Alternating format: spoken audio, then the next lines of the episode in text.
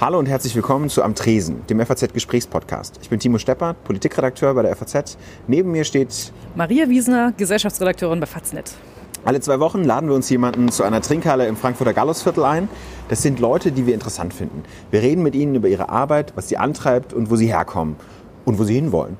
Und heute ist unser Gast der Satiriker Tim Wolf. Der war bis vor kurzem, also bis Ende Dezember des letzten Jahres, Chefredakteur der Titanic für wahnsinnige fünf Jahre, in die auch wahnsinnig viel spannende Ereignisse fallen, wie beispielsweise, spannend ist vielleicht das falsche Wort, der Anschlag auf Charlie Hebdo in Genau. Paris. Da, da stand irgendwie das Telefon nicht mehr still bei Tim Wolf und alle haben angerufen, wollten mit ihm reden, wollten wissen, wie er das jetzt einschätzt, ob er Angst hat. Und Am Ende war er unter Polizeischutz. Ich hoffe, er erzählt uns darüber ein bisschen was. Ja, dann äh, ist in die Zeit aber auch noch diverse andere Horxe gefallen, irgendwie, wo er, äh, wo seine Leute die Bildzeitung hochgenommen haben oder andere Journalisten. Als, äh, ja, aber darüber sprechen wir dann einfach gleich. Genau. Er kann uns ein bisschen Humor erklären. Das wäre sehr, sehr interessant bei ihm, weil er seine Abschlussarbeit im Studium über. Robert Gernhardt geschrieben hat, Neue Frankfurter Schule. Richtig. Also, Hefte raus, pro Seminar Humortheorie. Viel Spaß. Am Tresen. Der FAZ-Gesprächspodcast.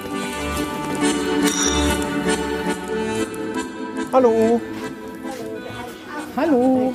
Hallo. Hallo, ah, wir waren ja schon mal da. Ja, wir wollen bei Ihnen Ja, gerne, gerne. was trinken. Und zwei Tee, ein Kaffee. Na, ich nehme einen Kaffee. Was ist mit euch? Ein Te- ein Sekt, ein Bier? Ich würde jetzt auch erstmal einen Kaffee trinken. Okay, äh, ich nehme den Tee. Gut, wir stehen an einem anderen Kiosk diesmal, aber immer noch im Gallusviertel. Weil der Kiosk unserer Wahl geschlossen hat. Aber dafür sehen wir jetzt ein bisschen Bankentürme, neue Bankentürme, die entstehen. Auch an der Straße, es wird wahrscheinlich genauso laut sein. Und worüber wir jetzt gar nicht gesprochen haben, irgendwie, wir hatten ein bisschen gehofft, auch wenn es morgens ist, dass unser erster Gast ähm, mit, ja, dass also Sie Ihrem Ruf als Titanic-Redakteur oder ehemaliger Titanic-Redakteur nachkommen würden und wenigstens Sie ein Bier mit uns trinken würden. Ja, da kann man vielleicht in der zweiten Runde äh, mal schauen, aber äh, nach äh, acht Jahren Titanic muss ich die Leber auch mal ein bisschen erholen. Also das äh, sei mir dann gegönnt. Sehr vernünftig, wir wollen sie ja, Ja. nicht ruinieren. ja. Wie ist denn das eigentlich? Können Sie auf Anhieb so einen Witz erzählen? Nee, äh, ich, das, das kann ich überhaupt. Ich kann mir überhaupt gar keine Witze merken. Aber das ist so eine, das ist aber auch eine lebenslange Erfahrung, dass äh, Leute von mir Witze äh, wollen. Ich, äh, äh, so, in der 10. Klasse oder so äh, bekamen wir neue Mitschüler, äh, Spätaussiedler, wie man das glaube ich damals nannte, auf keinen Fall Flüchtlinge. Und äh, Viktor hieß er, glaube glaub ich, kam auf mich zu nach, am zweiten oder dritten Tag, stellte sich vor mir und sagte, ich habe gehört, du bist lustig, erzähl mal einen Witz. Und ich stand verzweifelt versucht, einen Witz zu finden, habe ihn dann erzählt und er guckte mich an und sagte, nee. Ging. also ja, insofern. Und dann haben sie beschlossen, ihm ihr Leben lang das Gegenteil zu beweisen. Äh, nö, nö, nö. Ich habe äh, nur äh, gelernt, dass Komik eben äh, nicht unbedingt äh, immer auf die gleiche Art entsteht. Und zwar, äh, aber die Anekdote zu erzählen, funktioniert ja schon wieder.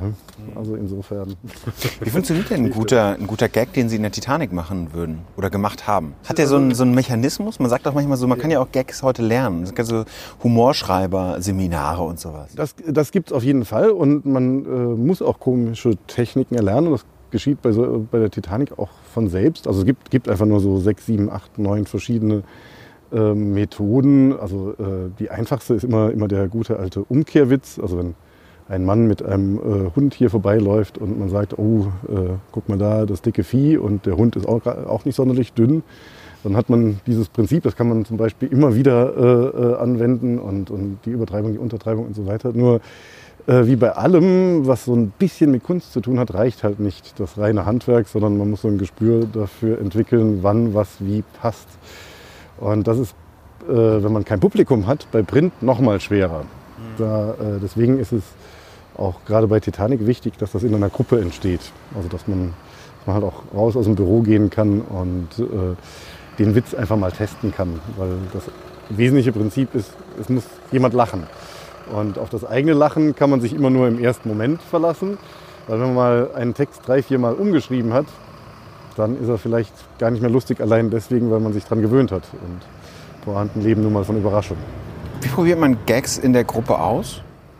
Naja, wie, wie man das auch sonst so äh, unter äh, Menschen macht. Man, äh, man passt den richtigen Moment an, um äh, das Thema zu setzen und dann irgendwie äh, den Gag unterzubringen und guckt, ob die anderen lachen.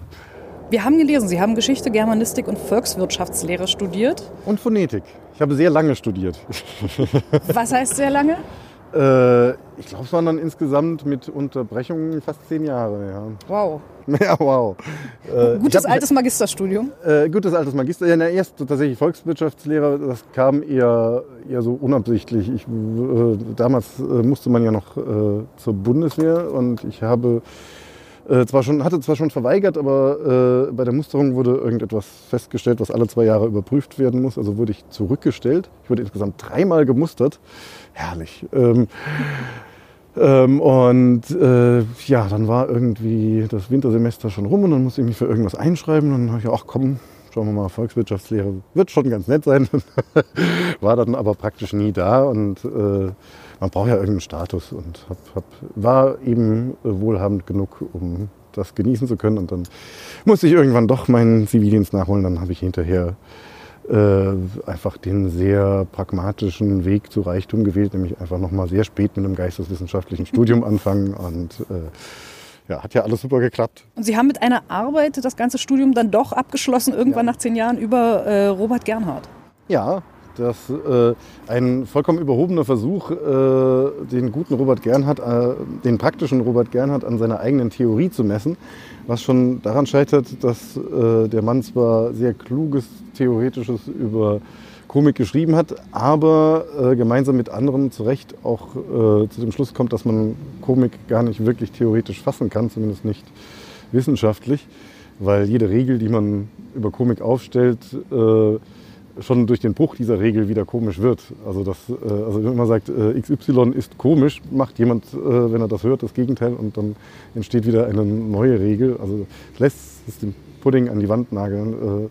Und insofern ist es auch rein, also wie, wie es dann in der Bewertung hieß, äh, eine eher feuilletonistische Arbeit geworden. Also man äh, hat halt so kleine Momente, in denen man das vergleichen kann, aber es funktioniert nicht wirklich. Aber es war, war äh, schön. Ich habe sehr viel äh, Robert Gernhardt lesen können. Das war doch praktisch. Wofür steht denn eigentlich die Frankfurter Schule? Die neue Frankfurter Schule?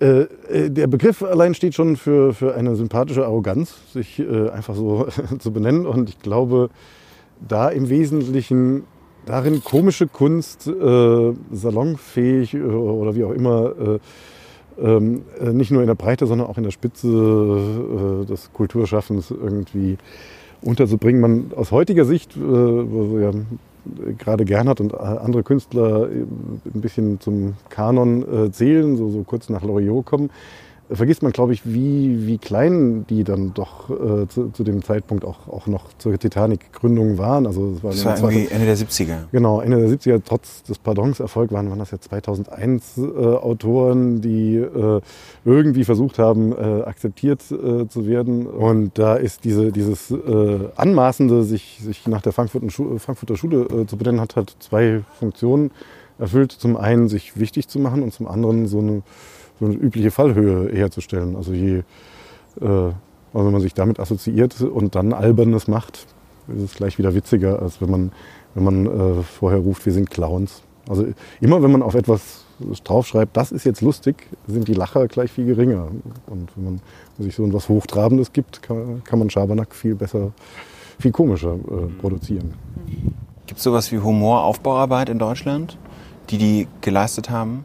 Das mit Sicherheit, also äh, in jeglicher äh, Hinsicht. Also Deutschland ist, was, was Humor angeht, ein sehr spezieller Fall. Äh, also kennt man ja, wenn man, man hat es ja als Deutscher recht leicht, wenn man so ein bisschen äh, Humor besitzt, hat man es im Ausland sehr leicht, weil äh, macht man nur einen halbwegs gelungenen Witz, sind äh, alle begeistert. Oh, ein Deutscher mit Humor. Also man, auch da gilt wieder die Regel, da hilft äh, diese, äh, dieses Klischee, äh, um komischer zu erscheinen. Und dieses Klischee ist aber auch natürlich ein bisschen, bisschen gerechtfertigt. Also äh, es gibt zwar, glaube ich, gerade im komischen Gedicht eine sehr, sehr lange Tradition, aber spätestens nach dem Zweiten Weltkrieg äh, aus unterschiedlichsten guten Gründen war das ja schon eine sehr, sehr ernste äh, Gesellschaft, eine sehr reservierte. Ich, glaube, auch mal sollte ich jemals wieder mich wissenschaftlich mit äh, Komik beschäftigen, würde ich gern die Theorie verfolgen, äh, dass Loriot äh, tatsächlich nur in diesem Nachkriegszusammenhang funktioniert, weil alle Loriot-Sketche eigentlich darauf basieren, dass man nicht zeigt, was, was man wirklich fühlt oder denkt, was, was sehr mit, mit, mit dieser Nachkriegsscham zu tun hat. Also wenn zwei Menschen da sitzen, einer hat eine Nudel im Gesicht und die andere Person ist nicht in der Lage, das auszusprechen, du hast da eine Nudel im Gesicht, das ist, entsteht schon in einem sehr speziellen gesellschaftlichen Klima. Ich vermute, junge Menschen sagen, die sitzen fassungslos vor dem Sketch und sagen, sag doch einfach, dass da eine Nudel ist. Und ja, also ich glaube, allein deswegen... Äh, Finden Sie ihn eigentlich noch witzig, Loriot? Ja, ich finde vieles davon noch witzig, aber weil ich auch ein bisschen damit noch aufgewachsen bin. Also ich äh, würde, also ich werde es bei meinen Kindern irgendwann testen, ob sie das noch äh, witzig finden, aber ohne dass das jetzt von, von der Kunst Lorios etwas wegnimmt, ist es halt auch Komik altert sehr, sehr schnell. Also das äh, trotz der immer gleichen Methoden äh, ist es ja eben der gesamtgesellschaftliche Bezug, der, der überhaupt etwas populär und komisch macht. Sie hatten schon gesagt, äh, wenn man irgendwo draufsteht, das ist lustig, äh, ist der Witz gleich ein bisschen äh, weniger und, und flacher. Als wir gestern gesagt haben, unseren Kollegen, wir, wir treffen Sie heute, den ehemaligen Titanic-Chefredakteur, sagte einer, naja, ich finde das ja eigentlich nie witzig, was da drin steht. Hören Sie das öfter? Ja, natürlich, klar. Aber das kann ja auch gut sein. Es muss ja auch, also äh, trotz aller Bemühungen, etwas witzig zu machen, gibt es immer wieder Leute, die das äh, nicht witzig finden. Und das jetzt nur daran liegt, dass da schon witzig draufsteht, äh, weiß ich nicht. Aber es kann auch damit zu tun haben. Also das, das ist grundsätzlich ein Problem äh, auch der Titanic. Da steht aus auch juristischen Gründen vorne drauf, das ist Satire. Und das macht es tatsächlich gleich, also da, das ist ein Signal, Achtung, lustig. Und dann ist die Wirkung eine ganz andere. Wenn man, wenn man an anderen Orten äh, publiziert oder äh, bei Lesungen, äh, funktioniert das alles gleich anders und viel lustiger. Also das äh, Warum muss man draufschreiben, das ist Satire, sonst gibt es Ärger? Oder?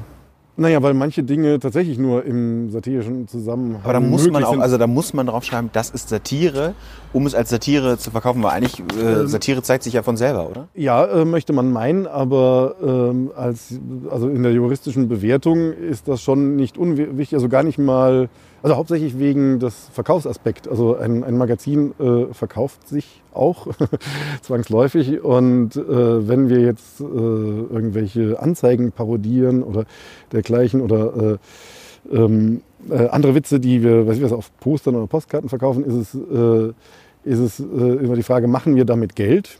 Äh, also dient es einfach einem reinen Verkaufszweck oder äh, soll damit eine Aussage künstlerisch und politisch oder wie auch immer verbunden sein. Und wenn dann nicht Satire dabei steht, ist dieses Argument, hier geht es äh, um die Aussage und nicht rein ums Verkaufen, ähm, natürlich schwieriger. Also das hilft schon.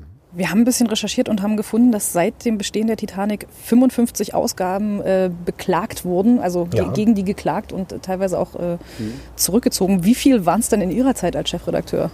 Da waren es, glaube ich, äh, tatsächlich nur irgendwelche Bildstreitigkeiten. ich war offensichtlich zu harmlos oder ähm, die Leute haben sich halt dran gewöhnt. Das heißt, die, ganzen, die ganze Geschichte um Leaks, der Papst, der sich eingenässt hat. Das war noch bei Kollege Fischer. Ach, das war noch Kollege aber Fischer. Aber das, das dürfen wir ja weiterhin verbreiten. Das war ja äh, der Papst, beziehungsweise die katholische Bischofskonferenz hat ja rechtzeitig die Klage zurückgezogen. Also für uns rechtzeitig. Es war wirklich die optimale Zusammenarbeit äh, Klage durch den Papst. Höher geht es ja kaum. Also kann ja eigentlich nur noch besser werden, wenn Gott einen verklagt. Und äh, große Aufregung, man kann sich schön produzieren und kurz bevor es teuer wird, äh, ziehen sie die Klage zurück. Hervorragend. Also mit dem Vatikan würde ich jederzeit wieder zusammenarbeiten.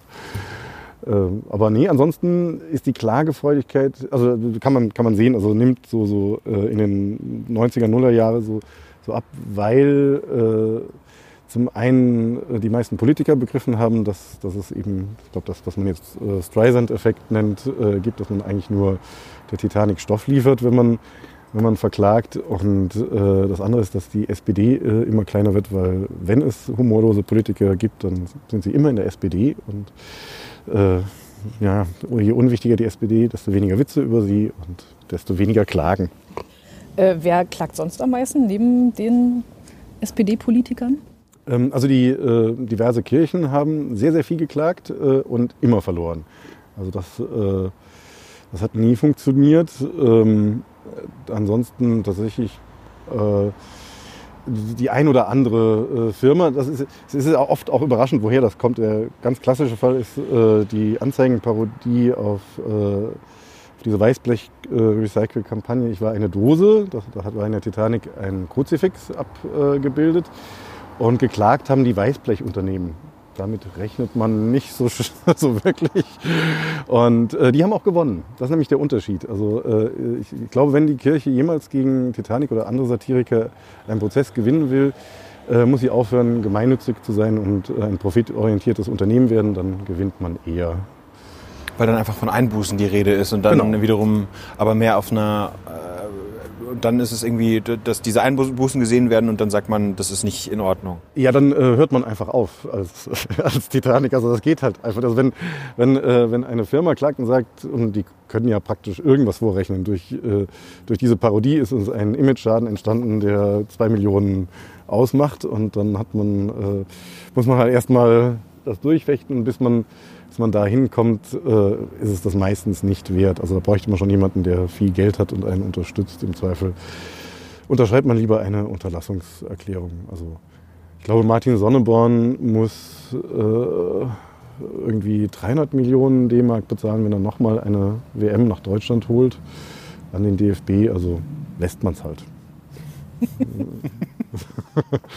Obwohl, wir haben es nochmal versucht. Wir haben versucht, die EM äh, in die Türkei zu bringen, aber es hat leider nicht geklappt. Na gut, das ist dann ja auch nicht mehr justiziabel. Also das ist ja dann ein anderer Fall und auch wieder Genau. jemand anders. Hat auch irgendwie seinen Sinn, dass alle fünf Jahre, also Sie hatten jetzt fünf Jahre als Chefredakteur, Sie hatten äh, nicht die Papstsutane, ich dachte, das wäre noch so in Ihrer Mhm. Zeit gewesen, aber dafür die Anschläge auf die französische Satirezeitschrift Charlie Hebdo, darüber reden wir gleich noch. Ja. Mhm. Und Sie haben es geschafft, bei Facebook gesperrt zu werden. Und allerlei Twitter. Twitter-Horxe, die Ja. irgendwie ihre Mitarbeiter irgendwie äh, gemacht haben und damit sehr viel Aufmerksamkeit für die Titanic erzielt haben. Bevor wir aber zu all diesen Themen kommen, äh, würden wir gerne äh, eine kleine Tradition, die wir hier aufgebaut haben in dem Podcast, ähm, mit Ihnen ausprobieren. Die nennt sich Zehn Kurze. Denn Wo wir immerhin, schon keinen Alkohol trinken. Genau. Gibt es die immerhin in Frageform. Es sind entweder oder Fragen ähm, und eine der beiden Antworten dürfen Sie sich aussuchen. Heute Show oder Neo Magazin Royal? Oh je. Äh, ein Neo-Magazin Royal. Harald Schmidt oder Otto Walkes? Eher Harald Schmidt. Ähm, Kabarett oder Comedy? Oder. Warum? Weil da, äh, sagen wir so, äh, äh, Kabarett, also speziell Deutsches, äh, damit habe ich das äh, Problem, dass es sehr erzieherisch ist. Es, äh, jeder Witz kommt daher mit, mit dem Anspruch, irgendwie die Welt zu verbessern. Und ich kenne Satiriker und Kabarettisten und ich würde diesen Menschen nicht vertrauen, dass sie die Welt besser machen. Äh, Und die reine Comedy, die sich dann auf, auf aber halt auch ernsten Themen verweigert, um, um ein möglichst breites Publikum zu erreichen, um Stadien zu füllen, wird im Zweifel dann entweder langweilig oder reaktionär. Also irgend, irgendwas dazwischen muss, müsste man eben suchen und finden. Sneaker oder Chucks? Sneaker. Auf dem Cover der Titanic lieber Merkel oder lieber Kohl-Witze? Kohl. Das ist, äh, Kohl war, äh, jetzt ist es ja, ist ja, ist ja leider schwierig geworden, aber Kohl war, war das Optimum. Äh, dick, doof, äh, provinziell. Äh, Feindbild. Und, ja, äh, ein, ein Feindbild der Hälfte der Gesellschaft und in dem Fall aber auch nicht äh, des rechtsradikalen Teils der Gesellschaft. Da konnte man alles mitmachen. Beim Merkel-Witzen ist es halt jetzt mittlerweile so, dass man aufpassen muss, wer da noch so mit applaudiert und das macht es gleich weniger spaßig. Snoosen oder sofort aufstehen? Snoosen. Instagram oder Twitter? Twitter. Vegan oder glutenfrei? Dann eher vegan. Wein oder Bier? Bier. Amazon oder Netflix? Hm, ich als indirekter Amazon-Mitarbeiter würde da sagen Netflix. Leo Fischer oder Martin Sonneborn? Leo Fischer. Äh, Witze über Katholiken oder über Muslime? Oh, das ist auch sehr schwierig, sich äh, zu entscheiden. Ich, ich habe tatsächlich mehr äh, Witze über Muslime äh, gemacht, habe ich letztens äh, gemerkt, oder zumindest über Islamisten. Ähm, aber erschossen werden will ich auch nicht. Also deswegen äh, nehme ich dann doch lieber die Katholiken, um das Bild des feigen äh, Satirikers zu Ja. entsprechen. Lassen Sie uns doch mal zurückgehen an diesen 7. Januar 2015. Am Abend vorher hatten Sie was getrunken, Sie waren müde, haben gerade so eine Art Mittagsschlaf gemacht. Ja, so ich, hatte, ich hatte zwei Nächte äh, mehr oder weniger äh, durchgetrunken, äh, insgesamt vielleicht sechs Stunden geschlafen und ja, ja war ein, äh, da schon ein sehr netter Zustand. Und in Paris haben zu der Zeit äh, mehrere Männer das Büro der Satirezeitschrift Charlie Hebdo ähm, gestürmt und die Redakteure dort, die bei der Redaktionskonferenz waren, erschossen. Ähm, wie haben Sie denn von dem Anschlag erfahren? Äh, über meine Tagesschau-App, also eine äh, Eilmeldung kam rein und äh, jeder Benutzer der Tagesschau-App weiß, dass man da denkt, es ist nichts Wichtiges, weil bei der Tagesschau-App kommen ja gerne auch mal so Eilmeldungen wie äh, Jugendwort des Jahres gewählt oder so, etwas, was man dringend sofort wissen muss. So dachte ich erst, äh, ja, ja, ignoriere ich. Dann las ich aber, äh, was, es, was die Meldung äh, war und ja, was, wie jeder andere ist man dann natürlich erstmal schockiert.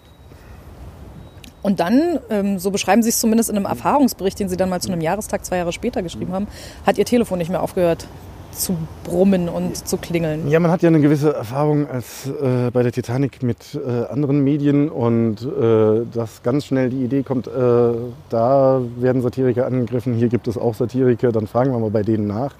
Das war äh, zu erwarten, ist ja auch irgendwie logisch. Und äh, wir saßen zusammen, haben überlegt, was, was machen wir jetzt? Ignorieren wir das Ganze, also was jetzt nicht ignorieren, aber äh, äußern wir uns dazu gar nicht. Äh, das weiß man aber funktioniert nicht. Also, äh, ähm, also habe ich überlegt, äh, haben wir uns ein paar nette Witze dazu überlegt, weil das ja auch so eine Titanic-Pflicht ist, egal was passiert, auch wenn man äh, betroffen ist, macht man äh, eben äh, Witze. Und dann habe ich mir gedacht, ach, ist egal, ich rede jetzt einfach mit allen. Also ich hätte ja auch nur ein Interview rausgeben können, aber ach komm, machen wir jetzt mal, schauen wir mal einfach, was passiert. Und äh, dann äh, hatte ich eigentlich äh, einen zehn Stunden Interview-Marathon, also äh, ungefähr. Also es ging bis, bis in die Nacht. Mit, mit, ich habe nicht gezählt, wie viele Kamerateams, aber sie standen Schlange und Live-Interviews äh, mit diversen Radiosendern und diverse Printjournalisten. Also es war, war einiges los. Welche Frage kam am häufigsten? Äh, haben Sie Angst? Das war immer die Einstiegsfrage. Es war tatsächlich, äh, wie ich auch in einem Artikel geschrieben habe, eigentlich immer die gleiche Folge. Ich weiß auch nicht, äh, wieso, äh, ich weiß nicht, ob man das in Journalistenschulen lernt oder so, aber es war immer, äh, haben Sie Angst, äh, da die bekannt war, dass die Antwort da schon Nein äh, sein wird, war die Nachfrage, haben Sie wirklich keine Angst? Dann kam die schöne Frage, haben Sie die Sicherheitsmaßnahmen erhöht? Was in sich schon einfach eine interessante Frage an einen Chefredakteur eines kleinen Satiremagazins ist, wie viele Sicherheitsmaßnahmen stehen mir denn zur Verfügung? Also holt die spitzen Federn. Äh, also äh, was, was, was für Sicherheitsmaßnahmen soll ich denn erhöhen?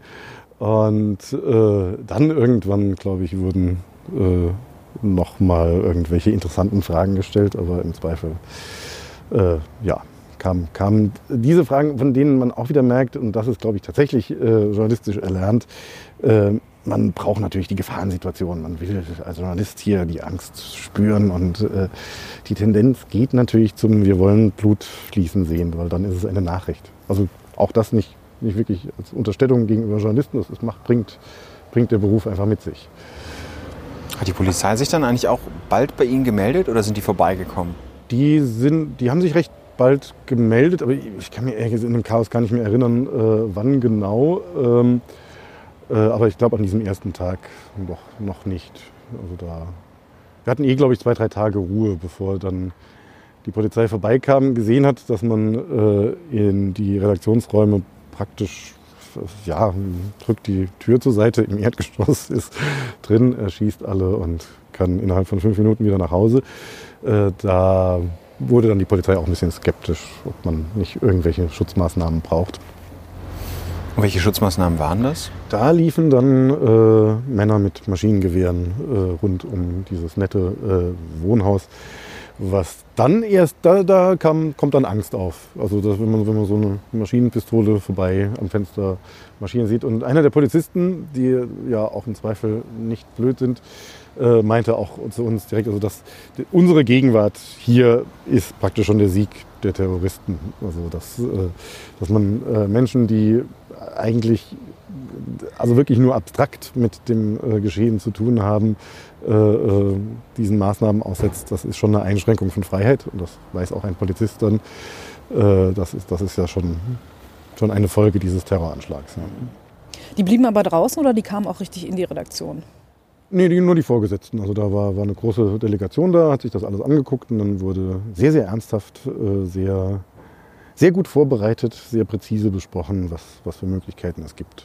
Was, was eine absurde Situation ist, weil da sitzen alberne ehemalige Klassenclowns äh, vor, vor wichtigen Polizisten und äh, reißen sich sehr zusammen, nicht ständig irgendwelche albernen Scherze zu machen. Sie haben Zettel mit Hinweisen bekommen, bitte nicht an Linksextreme weitergeben. Genau. Und dann kam von hinten äh, natürlich schon zu spät und ja, so. das ist natürlich klar. Naja, äh, ist schwierig, also äh, weil äh, nur weil man, weil man professioneller äh, Witzemacher ist, muss man ja nicht in jeder Situation albern sein und äh, Wobei meine Erfahrung sagt, äh, gerade äh, höherrangige Polizisten können durchaus mit so etwas umgehen. Andererseits frage ich mich jetzt seit ein paar Wochen, wie viele Rechtsradikale mich beschützt haben, wenn es um die hessische Polizei geht. Aber naja. Hat sich Ihr Bild durch, die, äh, Ihr Bild durch diese Sache, der Poli das Sie von der Polizei haben, verändert? Nee, ich bin, äh, wenn auch irgendwie offensichtlich lose mit Linksextremismus äh, assoziiert, bin ich grundsätzlich kein, kein Gegner der Polizei. Also ich äh, halte Polizei durchaus für eine, äh, Polizisten für eine notwendige gesellschaftliche Institution und in dem Fall hat es hat sich nichts wesentlich verändert. Ich bin äh, in eine Situation gekommen, in der der Staat so reagiert, wie er nun mal äh, reagiert und persönlich sind immer alle nett. Und äh, das Problem für mich war eher die Maschinerie, die da in Gang gesetzt wurde, gegen die ich keine Chance habe. Also äh, hätte jetzt irgendein Muslim in irgendeinem Forum, das von der Polizei äh, äh beobachtet wird, etwas geäußert, was sehr viele Menschen von Schumi-Fans über Katholiken, über Fans von Dart-Spielern schon über die Titanic geäußert haben, nämlich, äh, dass für fürchterliche Menschen wir sind und dass wir eigentlich den Tod verdienen, äh, wäre ich praktisch rund um die Uhr äh, äh, von Personenschützern umgeben äh, gewesen, hätte irgendwelche äh, mein Haus irgendwie auf Staatskosten äh, mit äh, irgendwelchen Tür, Türverriegelungen, Kameras und, und Schutzmaßnahmen bekommen. Und das ist eine Art, in der ich nicht leben will. Also das ist, das ist, das ist eher mein Problem damit gewesen, dass, dass da ein, ein durchaus in sich logischer Apparat in Gang gesetzt wird, der mir die Freiheit nimmt. Brauchen Sie noch einen zweiten Kaffee? Oder? Im Moment nicht, nee. Nee? Ach, sonst hätten wir mal gucken können. Wie ist bei dir? Nee, ich ich bestelle gleich mal was. Wir können auch zum Bier übergehen. Vielleicht kommen wir dann auch zum Bier. Ich hole mal gleich zwei, drei. So. Maria, Jetzt tatsächlich. Bier endlich mal im Podcast. Mhm.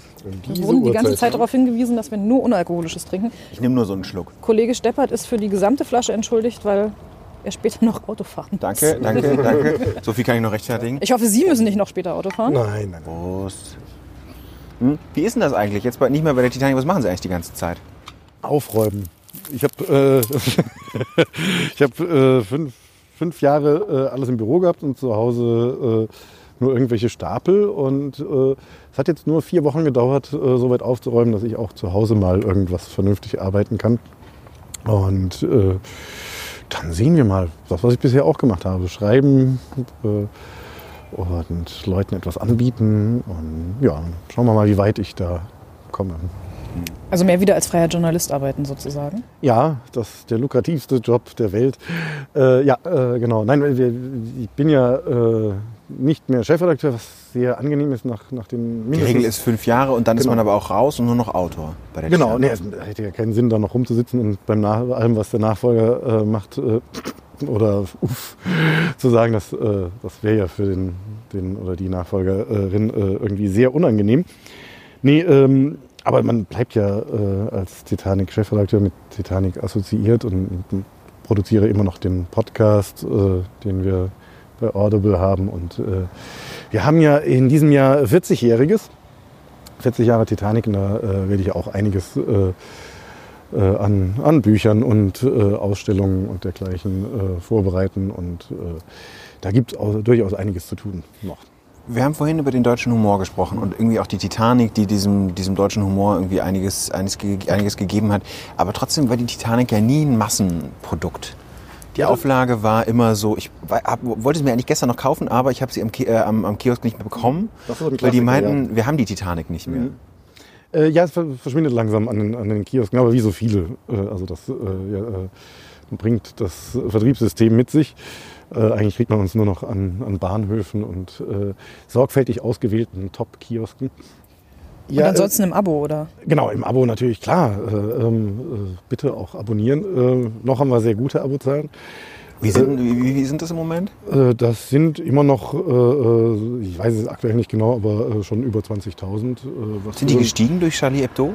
Ja, das war die höchste Auflagesteigerung äh, überhaupt. Da haben wir in zwei Tagen 1500 neue Abonnenten bekommen, was aber traurig ist. Also das ist, äh, äh, das ist, äh, ist zwar nett, dass Menschen Solidarität äh, zeigen wollen, indem sie ein Sat Satiremagazin abonnieren, aber es ist, ist natürlich äh, ist keine Eigenleistung. Also das hat überhaupt äh, nichts mit irgendwie Freude oder Stolz zu tun. Das ist einfach, einfach nur traurig, weil es an, an ein Verbrechen erinnert.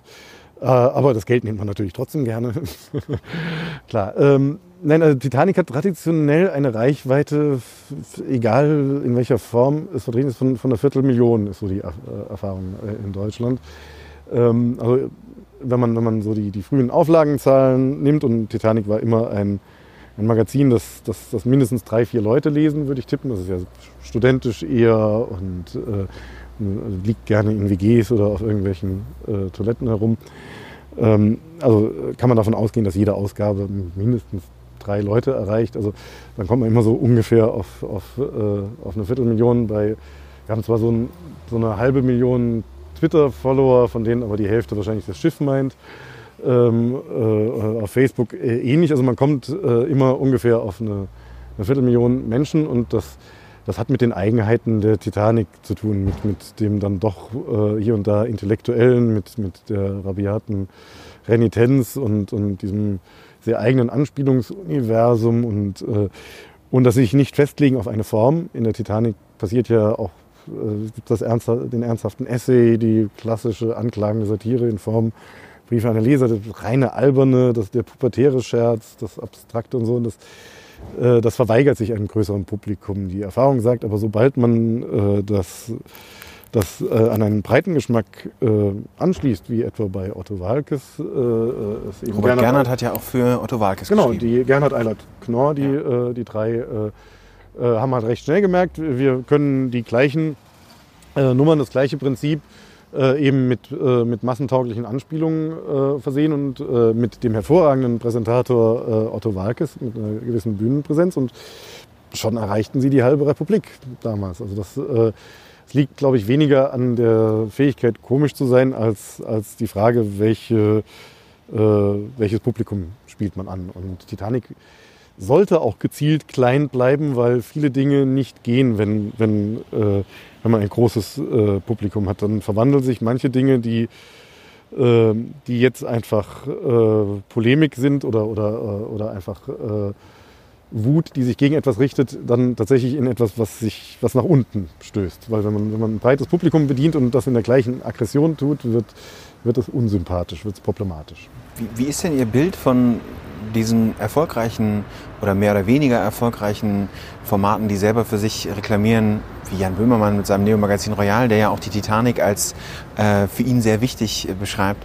Wie, wie empfinden Sie denn selber, was die machen? Und die sind damit ja in der breiten Öffentlichkeit auch relativ erfolgreich. Ja, da gibt's, äh, da schlagen mehrere Herzen. Also äh, sich an Robert, wenn man sich an Robert Gernhardt hält, der mal äh, eine Humorkritik geschrieben hat, dass er noch den jämmerlichsten Versuch, äh, meinetwegen von äh, Sat1 irgendwelche Comedy zu machen, grundsätzlich erstmal gut findet, weil äh, er ja, wie ich vorhin schon sagte, äh, in einer Republik mit recht wenig Komik und wenig Akzeptanz für äh, Komik aufgewachsen ist und jeder Versuch, Leute zum Lachen zu bringen, erstmal was Positives ist. Und ich auch grundsätzlich alles, was versuch, sich an Titanic orientiert, auch gut finde, weil ich äh, finde schön, wenn, wenn, wenn das weiter geführt wird in irgendeiner äh, Weise. Als Titanic-Mitarbeiter ist es natürlich ein Problem. Da wird einem einfach auch ein gewisses Publikum weggenommen auf Kanälen und mit Möglichkeiten, die man halt nicht hat. Wir haben kein öffentlich-rechtliches Geld. Wir sind eine Non-Profit-Organisation, äh, die irgendwie sich am Leben erhalten will und da ist natürlich so etwas ein Problem. Aber was ist Ihr Eindruck davon? Wie finden Sie das? Ich Schauen Sie manchmal die Heute-Show? Die Heute-Show schaue ich nicht mehr, weil mich die Heute-Show ehrlich gesagt langweilt. Das ist diese, äh, da, da ist, ist es so eine gewisse Taktung, da merke ich als erfahrener äh, Komikkonsument und Produzent schon sehr früh, wohin der Witz geht und dann muss ich einfach nicht lachen. Es bringt mich einfach nicht zum Lachen, also äh, werde ich, schaue ich mir auch nicht an.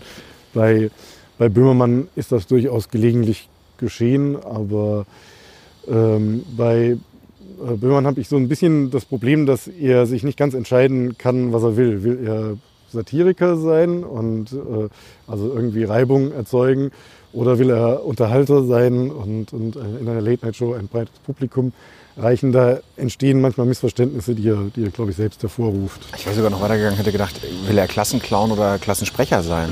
Ja, So mit wie Deutsch, solche Sachen, die manchmal so ein bisschen Ja. ein neuer deutscher Patriotismus, der ja, der ja äh, nur ein bisschen Humor gewandt hat, aber in erster Linie eigentlich eher so einen Anspruch hat, ein bisschen, äh, wir wollen was Besseres erreichen und wir wollen ja, dass Deutschland sich verbessert. Also so, ein- so ein Klassensprecher.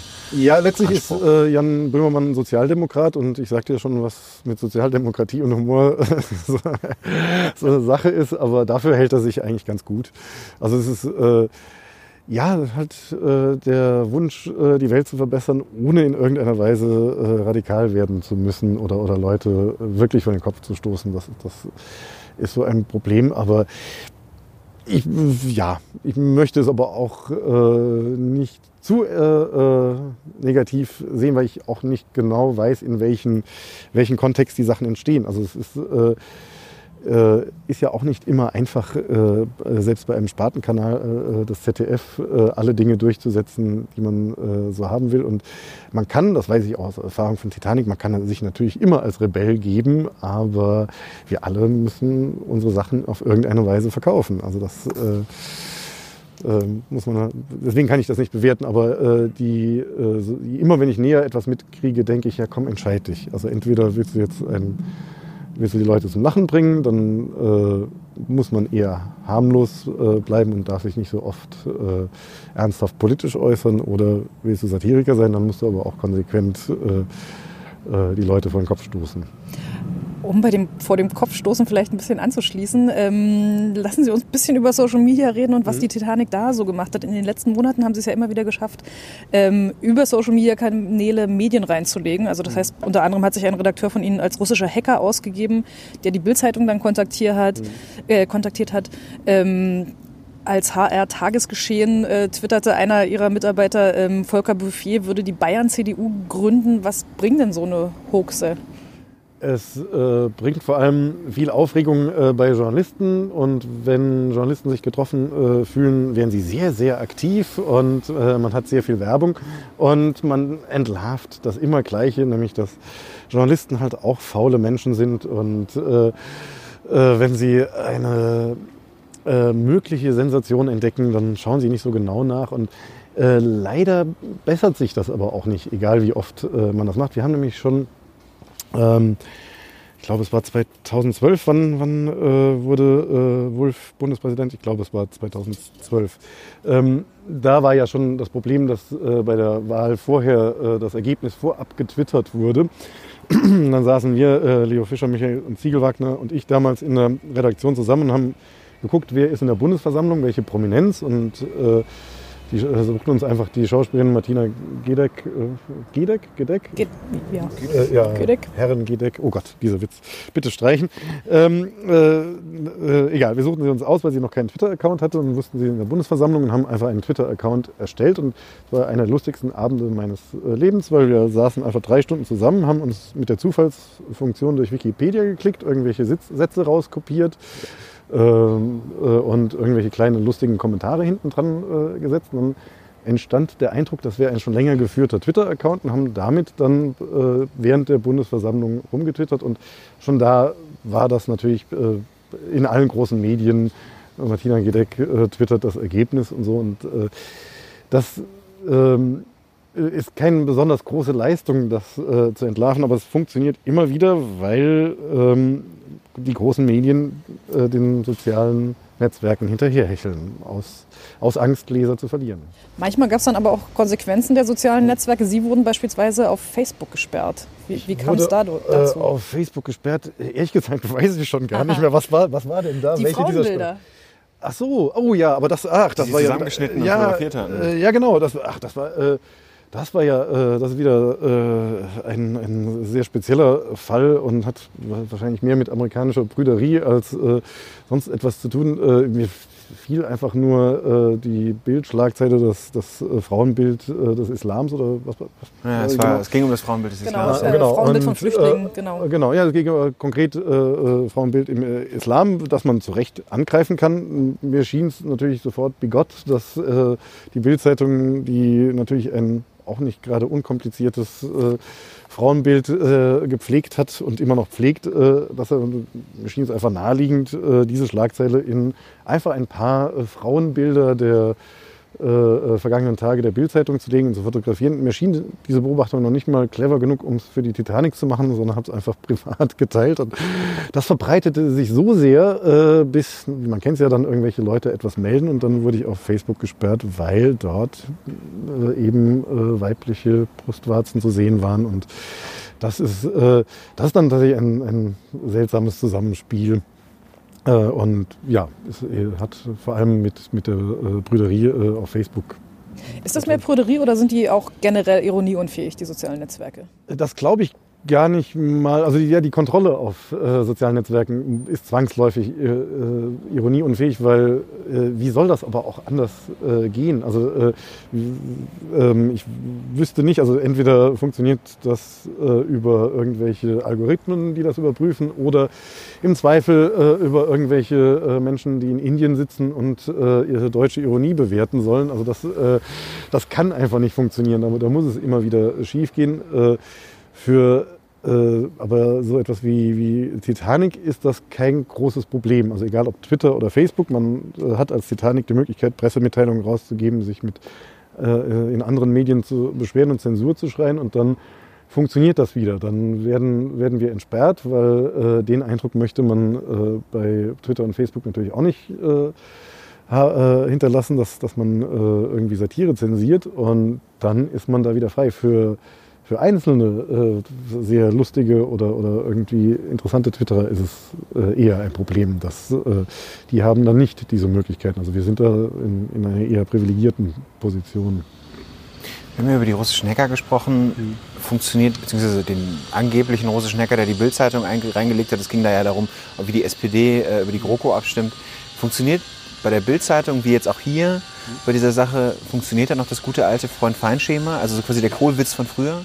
Ja, das äh, äh, Kollege Moritz Hürtgen hat das ja äh, sehr äh, mutig und gut äh, durchgeführt. Es ist, es ist immer das äh, gleiche Prinzip, gibt dem Affen Zucker. Also das, was da ja ohnehin äh, gewünscht ist, es ist ja nicht schwer bei äh, Julian Reichelt äh, den, also man merkt ganz subtil, dass Julian Reichelt äh, es mit Russen nicht so hat und hinter allem irgendwelche Russen äh, vermutet. Und wenn man ihm das nur so ein bisschen hinwirft, äh, springt er natürlich gleich äh, an. Und er war ja wohl auch derjenige, der das äh, auf die äh, Titelseite gehoben hat, obwohl es überhaupt gar keinen Beleg und irgendwas gab. Weil unser letzter Stand war, sie hätten gern noch irgendwelche Absicherungen, irgendwelche Belege dafür. Und wir wussten überhaupt nichts davon, dass es dann wirklich gleich die Schlagzeile auf der Eins wird. Das muss wohl Reichelt persönlich in, in seinem, ja, sagen wir so, in, in seiner äh, irgendwie speziellen Beziehung zu Russen äh, gewesen sein. Und das, äh,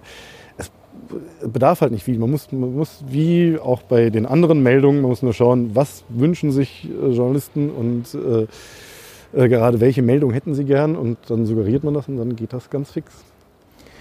Ist es so ein bisschen, dass sie, es fühlt sich manchmal so an, als wenn sie so Aktivisten für den Deutschen Presserat wären.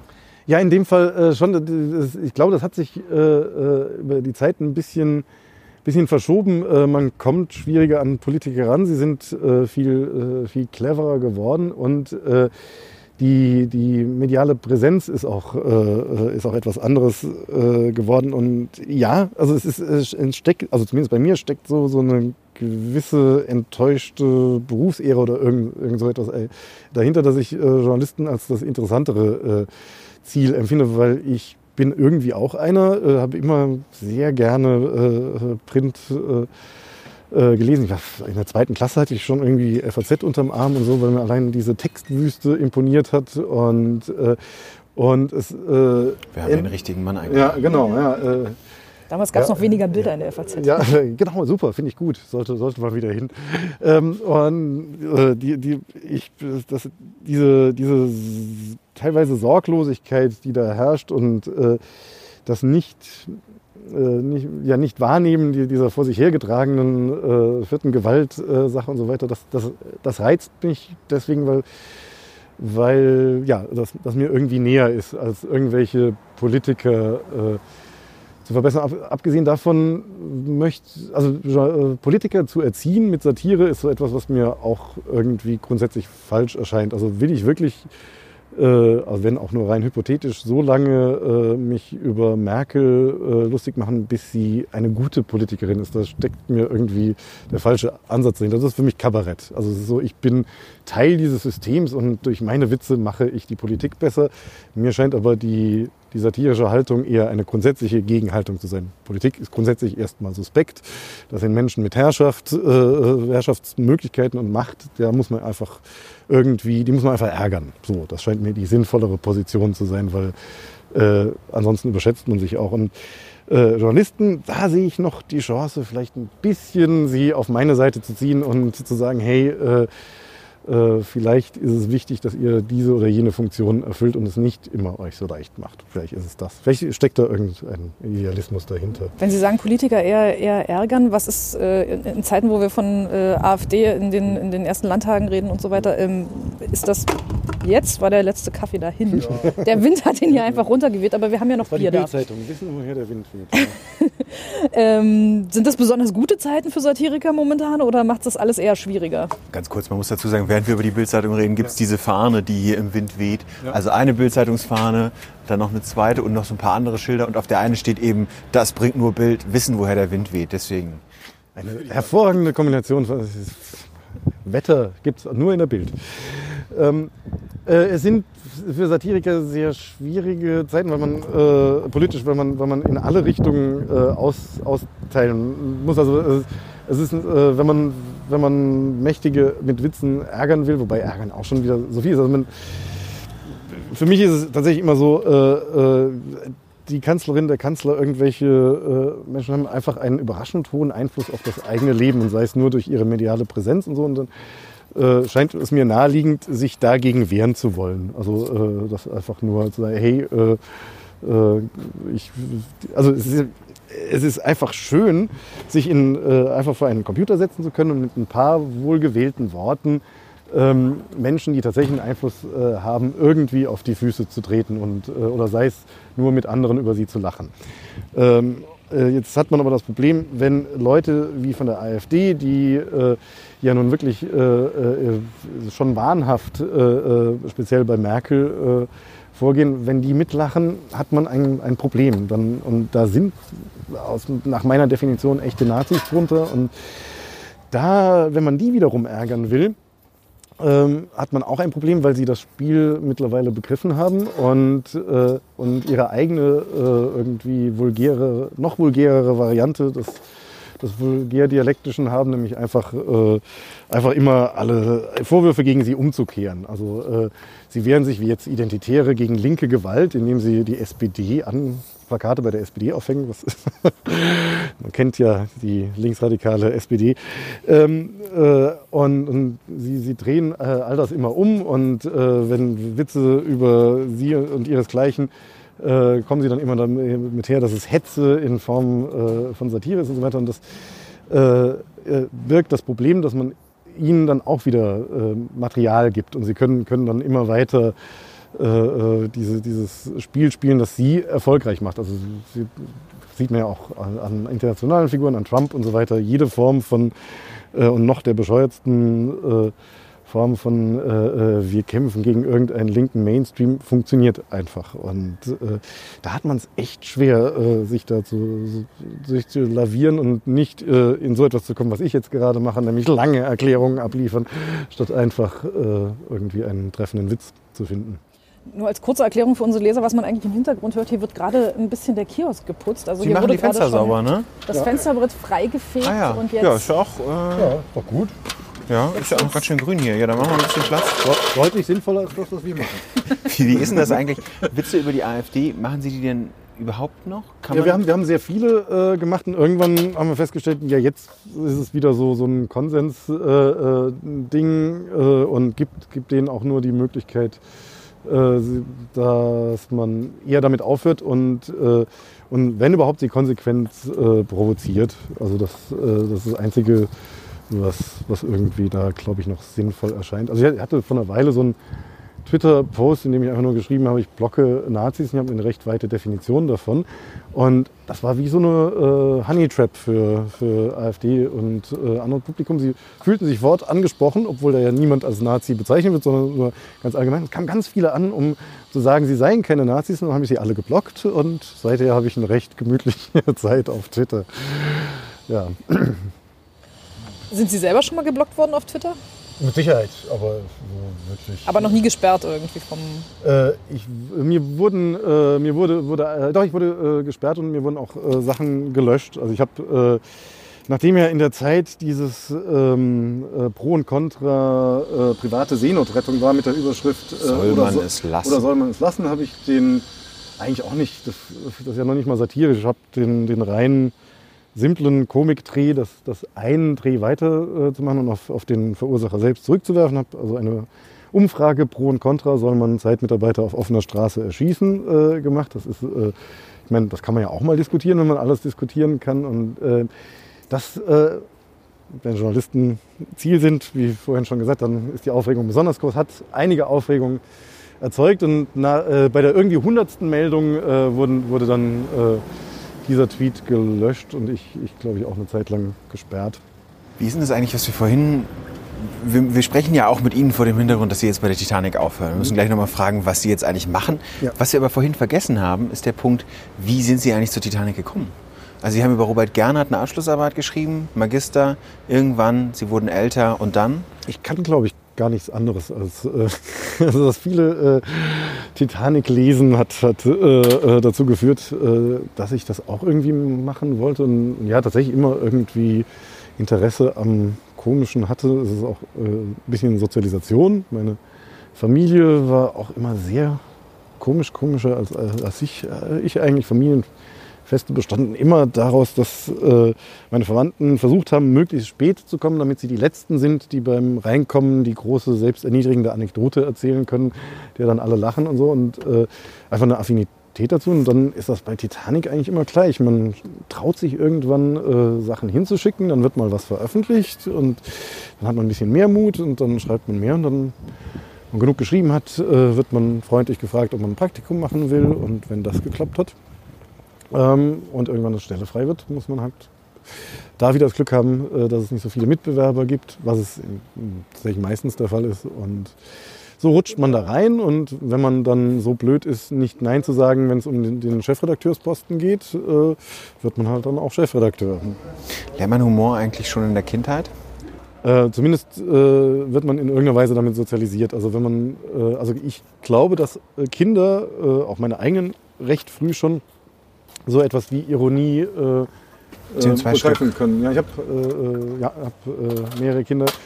Ähm, ich glaube, Ironie ist, ähm, ja, also ist auch etwas, was man irgendwie recht früh schon, schon beibringen kann. Also, also zumindest dieses Grundprinzip von, ich sage jetzt das Gegenteil äh, und meine es aber nicht so. Weil, weil Kinder äh, begreifen sehr schnell Körpersprache und, und äh, ja, irgendwie nicht sprachliche Signale und, und dann äh, erlernen sie auch schnell Komik und also Lachen ist ja, glaube ich, schon ein menschli menschliches Grundbedürfnis. Also irgendetwas daran äh, ist, steckt im Menschen drin und äh, mit welchen Methoden man das dann erzeugt, das, das, das hängt wirklich tatsächlich mit, mit der Kindheit zusammen. Das heißt, Sie haben sehr witzige Kinder. Äh, weiß ich gar nicht. Vielleicht, äh, Kinder äh, entwickeln sich ja auch gerne gegen die Eltern. Da bin ich mal gespannt. Also ich muss natürlich schon gelegentlich über meine Kinder lachen, ja. Wobei so Anekdoten, Kindermund-Anekdoten sind, glaube ich, die langweiligste Form von Komik, die man sich vorstellen kann. Aber meine Aber Tochter, auch bei Twitter sehr beliebt. ja, wieder. ja, auf jeden Kind Fall. 1, Ja, Kind klar, 2. Das funktioniert äh, sehr gut. Äh, lachen musste ich, äh, als meine äh, sechsjährige Tochter äh, zusammengefasst hat, äh, was ich beruflich mache, nämlich Papa macht bla bla bla, dann lachen die Leute und dann kriegt er 10 Euro. Was in jeder Form stimmt. Also ist, ich mache bla bla bla, manchmal lachen Leute und viel mehr als 10 Euro kriege ich auch nicht. Also es ist äh, schon sehr präzise beobachtet. Wann kann man anfangen, Kindern Humor beizubringen?